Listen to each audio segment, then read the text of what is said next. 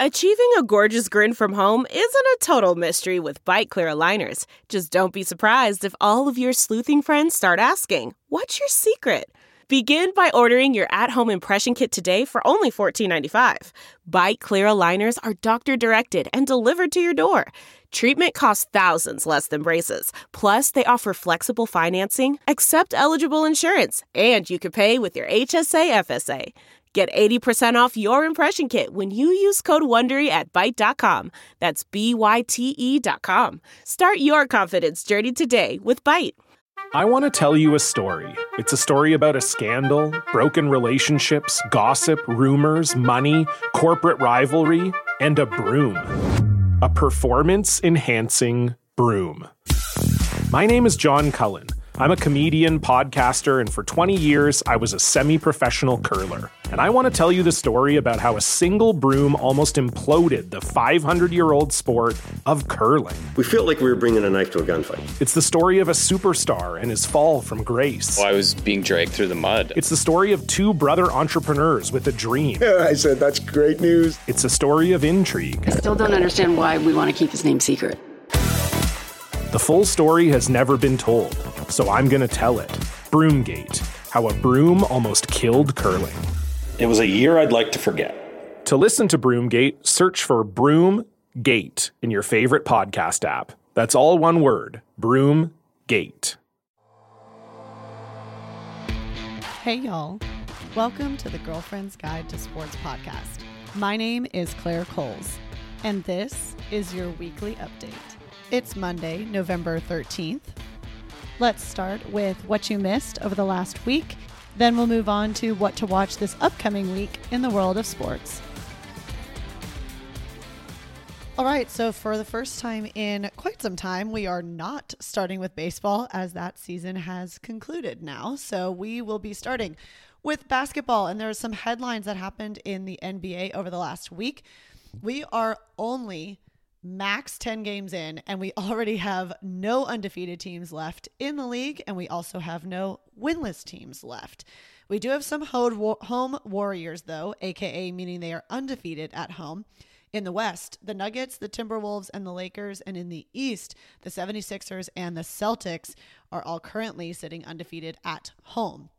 The Grizzlies are winless at home, yikes, and the Rockets and the Clippers are winless away. So that's kind of how the season has started already as we begin the NBA season. To build off of that, the Clippers are also 0-4 with James Harden. So much for him being the fix that they needed. Nuggets star Nikola Jokic has now two straight games with 35 points in Denver's win over the Warriors, 108-105, already starting off strong. And then 76er star Tyrese Maxey put up his first 50-point game against the Pacers. This makes him the youngest Sixers player to do so since 1997.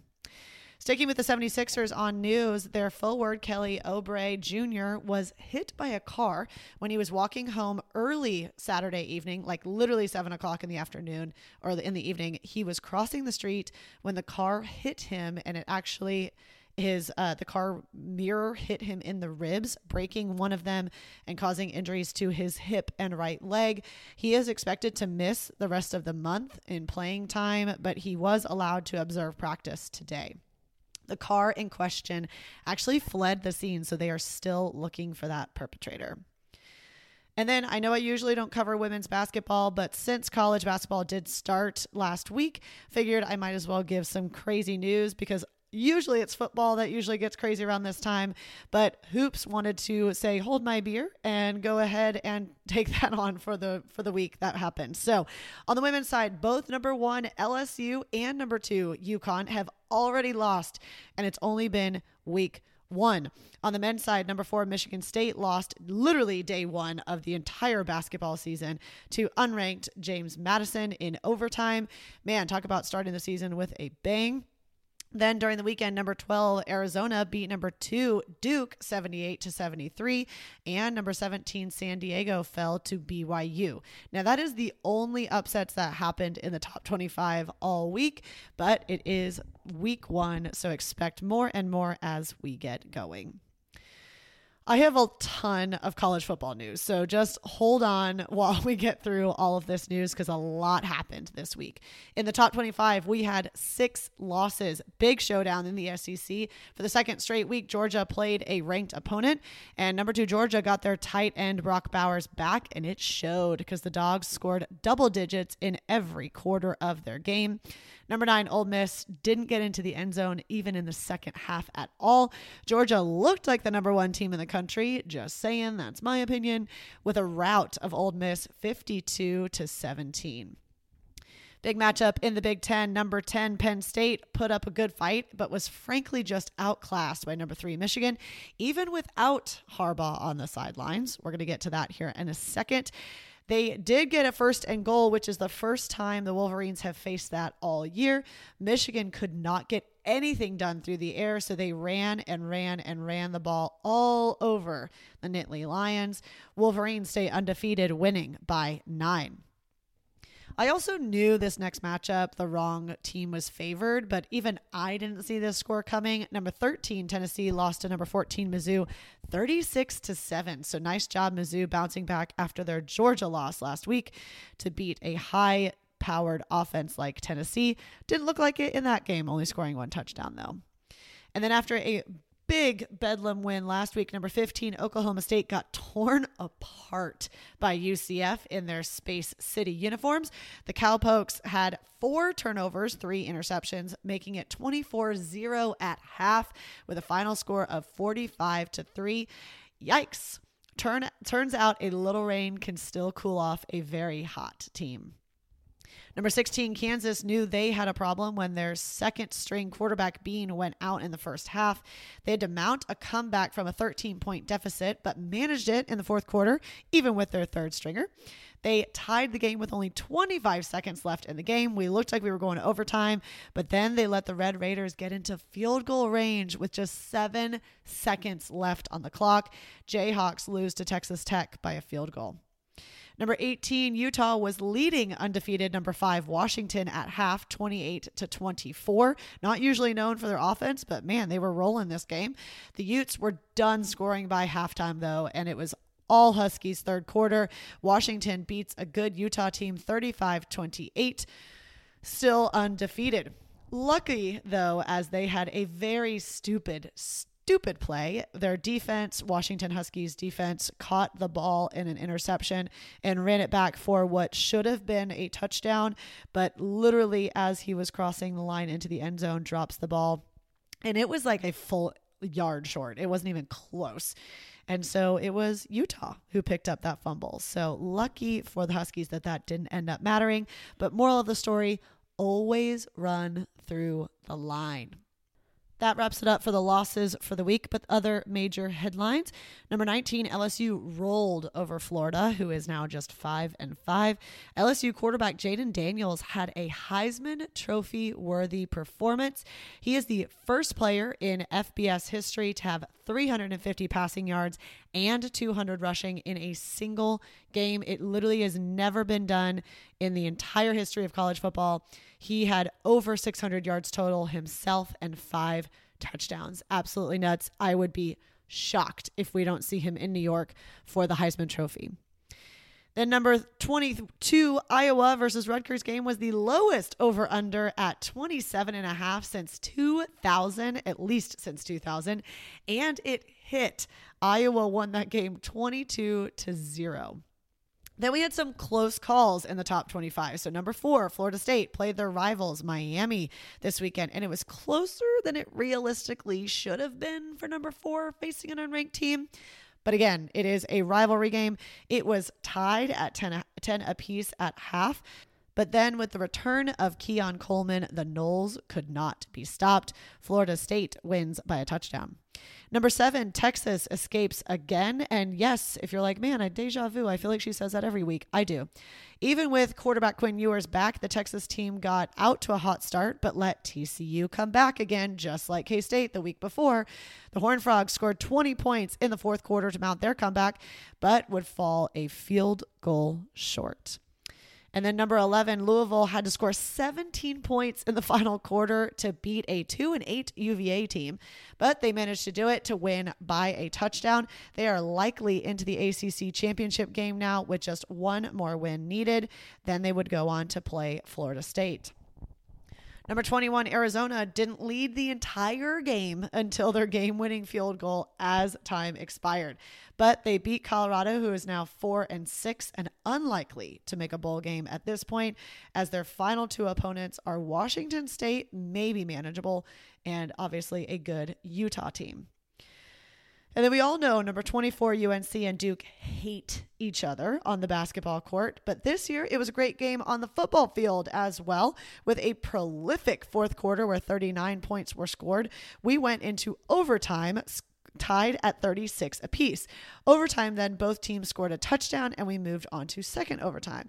UNC gets their touchdown and you have to go for a 2-point conversion, and the Tar Heels get theirs. Duke then gets a touchdown but fails on their 2-point conversion. UNC, newly ranked, escapes. And then there were some not close call games. Number 6, Oregon handed USC their fourth loss of the season. The score looked better than the actual game was, as USC backdoor covers, only losing by 9. What do I mean by backdoor covers? It means 13 of their points that they scored came in garbage time, so late in the fourth quarter when Oregon had basically taken their foot off the gas. That's what I mean by that. Number 8, Alabama put up 21 points in the first quarter, and it was 28-7 at half against Kentucky. The Wildcats never really had a chance, as the Tide seems to have found its stride. That is dangerous for every other team, and with that win, it will be Bama versus Georgia in their conference game. And then number 17, Oklahoma and 25, K-State killed their respective opponents, winning by over 30 points apiece. Illinois versus Indiana, which neither team is ranked, but I'm going to cover it anyway because it was a crazy fun game that went into overtime. While the Fighting Illini got the best of the Hoosiers, this game was literally the most points scored in a Big Ten game in the last 10 years, with 93 points scored. Okay, so big news dropped on Friday. So right before game day the next day, Michigan head coach Jim Harbaugh was not allowed on the sideline for the biggest game of the season so far for the Wolverines because they went to Happy Valley this weekend. That is because the Big Ten sanctioned the school, not Harbaugh, for the sign stealing scandal. In the release, the conference did actually make sure to say that the punishment was for the school, not the coach, as they do not have evidence that Harbaugh knew about all the sign stealing that was going on. But since he is head of the team, he is not allowed on the sidelines for the remaining 3 games of regular season. So, yep, that also means he will miss the Ohio State game to finish the season as well. He can, however, be at practice and everything else.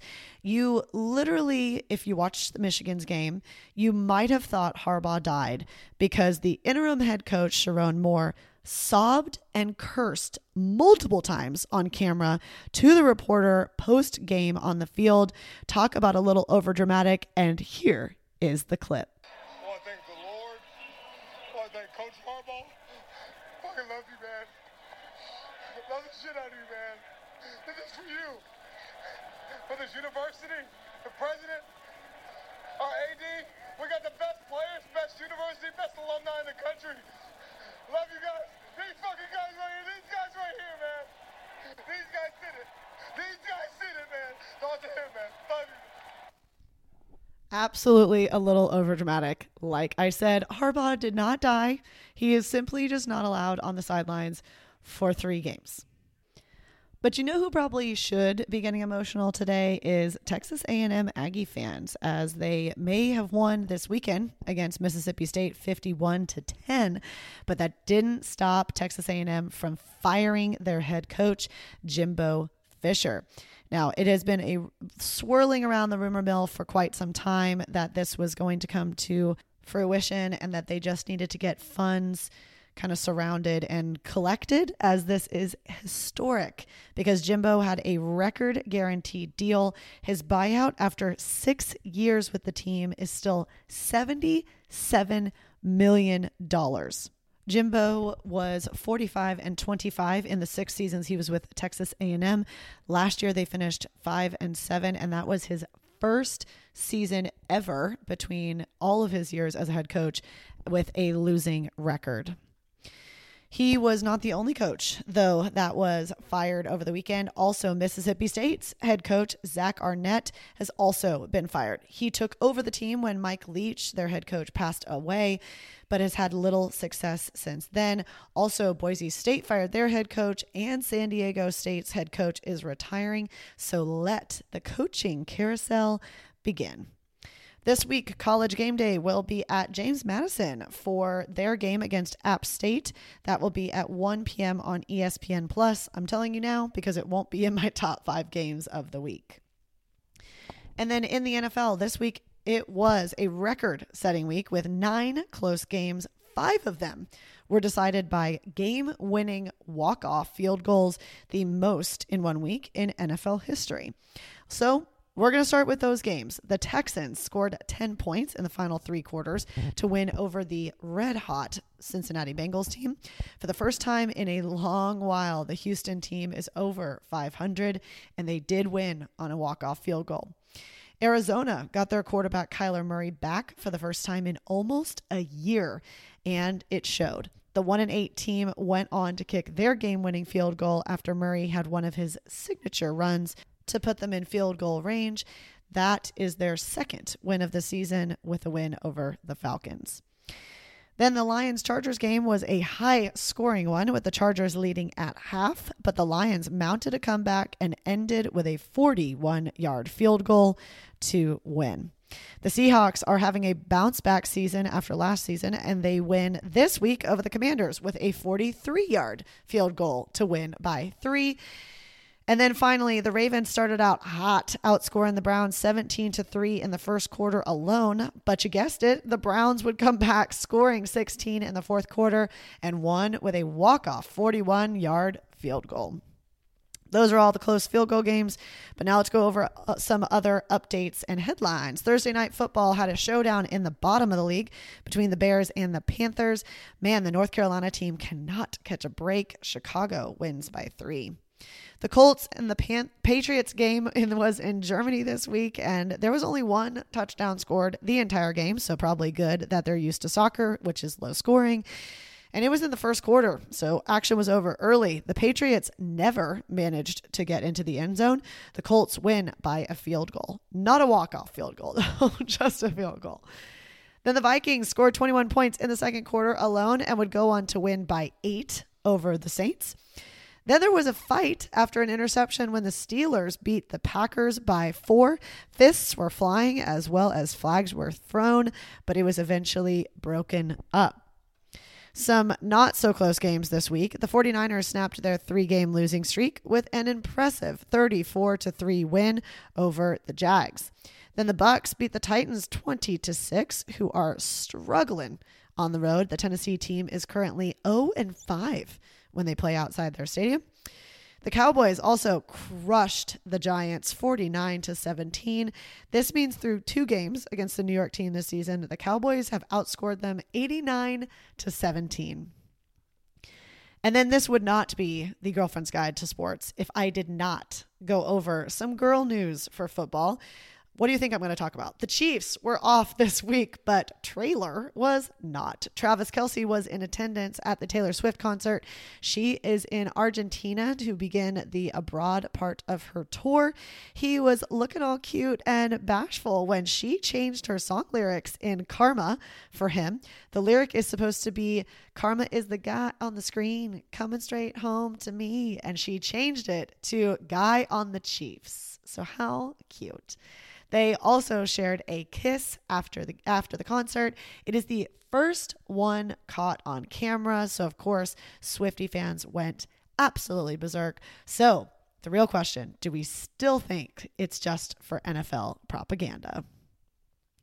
All right, I promise I am done for football for a while. Let's go on to the world of golf. Swedish golfer Alex Noren might have started off the day in the lead, going 48 straight holes without a bogey, but then he made back-to-back bogeys on the final day and never recovered. That would allow Colombian golfer Camilo Villegas to swoop in and get his first PGA Tour title since 2014. Not only was this his first since 2014, but it comes just years after the death of his 22-month-old daughter. She died of brain cancer. Mia died in 2020, and Villegas had a son in December, so kind of a nice comeback moment. Needless to say, he has been through a roller coaster of emotions. He was also runner-up last week, so if you thought that name sounded familiar, that's probably why. Overall, this is the 41-year-old's fifth PGA Tour title. And then also the LIV Tour announced this week that they will have transfer windows and allow in-season trades, kind of getting a baseball and football vibe here. Players are also allowed to change teams, and some have already done so in the offseason. Only the top 24 players in the individual points race are guaranteed back in the league for the next season. Then we have free agency that opens up, and teams can go after any top 24 player that didn't re-sign with their current team or any golfer ranked between 25 and 44. So I won't go into all the rest of the details, but kind of interesting that we have this playing out. Like, you know, it is team oriented as well as individual. So we'll see if there's a bunch of movement. A little bit of Olympic news. Mikaela Shiffrin gets her first World Cup title of the season on Sunday in her signature, the slalom. This was after Slovenian skier Petra Volova looked to have another victory in hand after run one, but didn't finish run two after failing to clear a gate. And Shiffrin even acknowledged how much Petra was ahead, but she would gladly take the victory. This is Shiffrin's 89th World Cup title and 54th in the slalom overall. She will continue to extend her record with the most number of titles ever as we move through the season.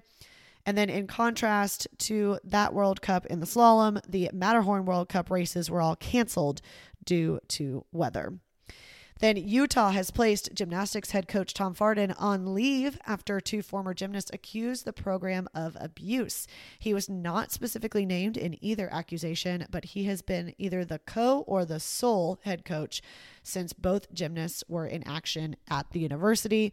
So I'm sure this will not be the last we hear of that. And then super, super quick in soccer news, the NWSL season is officially over. And for the first time ever, New Jersey / New York Gotham is first time champs. They won the title this weekend over OL Reign on Saturday when they won 2-1. Then also Megan Rapinoe has officially played her last game on a soccer field as she retired this week. That is what happened over the last week. Now let's go over what to watch this upcoming week in the world of sports.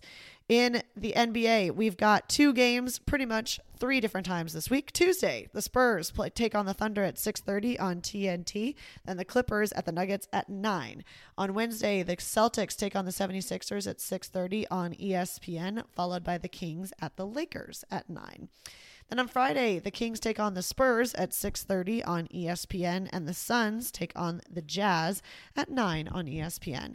If you're like, man, I feel like the Spurs are on TV a lot, remember that is because French phenom Wemby is on the Spurs, so he is getting lots of TV time.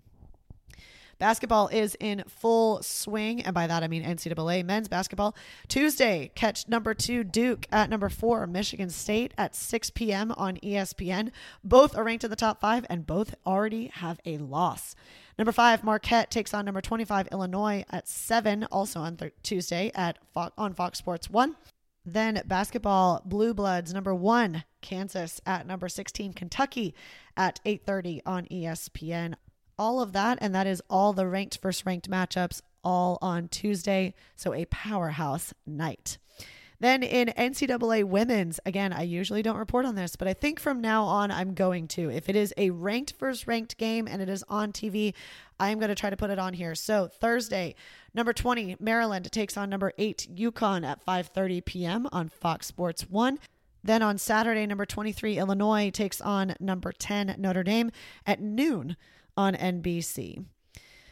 In the top 25 games of the week for college football, number 16, Utah goes to number 19, Arizona. Again, these are AP poll rankings. So AP poll, not college football playoff, because these are the ones that came out yesterday, aka Sunday. So 16 Utah at number 19, Arizona at 1:30. They will be on the Pac-12 network, and Arizona is favored by 1.5. Number 22, UNC takes on Clemson in Death Valley. That will be a great game, even though Clemson is not ranked. That game will be at 2:30 on ESPN. Clemson favored by 6.5. Then number 1, Georgia takes on number 21, Tennessee, after their butt kicking this last weekend. That is also at 2:30 on CBS. Georgia favored by 10.5. Then number 23, Kansas State takes on newly, I'm sure, not ranked Kansas. They will play at 6 at Fox Sports 1. Kansas State is favored by 8.5.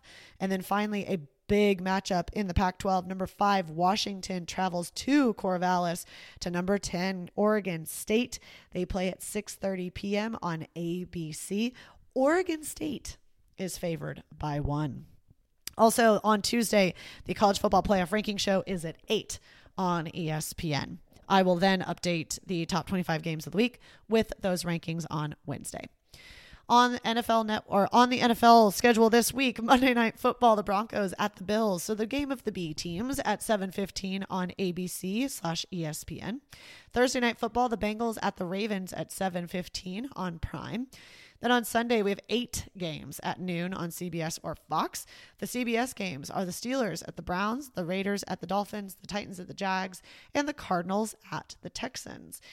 Then on Fox, the Bears at the Lions, the Chargers at the Packers, and the Giants at the Commanders, or the Cowboys at the Panthers.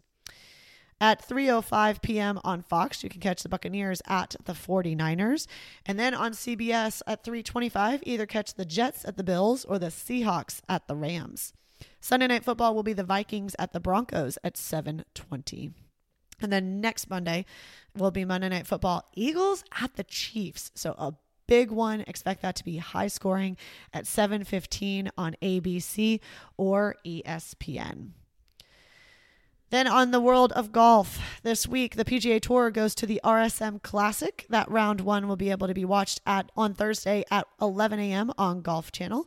Friday, same time and just a different round, round 2.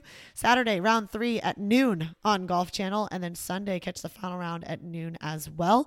That is not the only golf in action, though. On Sunday, on regular scheduled programming, the LPGA will be shown at noon on NBC. We only have 2 games of hockey that are scheduled to be on TV this week. On Wednesday, the Flyers at the Hurricanes at 6:30 on TNT, followed by the Islanders at the Canucks at 9:30. This week, y'all, it is big. On Sunday at midnight, yes, midnight, it is Formula One, the Las Vegas Grand Prix. That is because they will be racing in Las Vegas for the first time ever, and it will be at night. So kind of exciting, and that is why it is on here, because it's absolutely going to be so amazing. We'll see if somebody else other than Verstappen actually wins. On Sunday, also for Olympic sports going on this weekend, figure skating, the Grand Prix Espoo, which is in Finland. That will be at 3 on NBC if you want to watch that as well.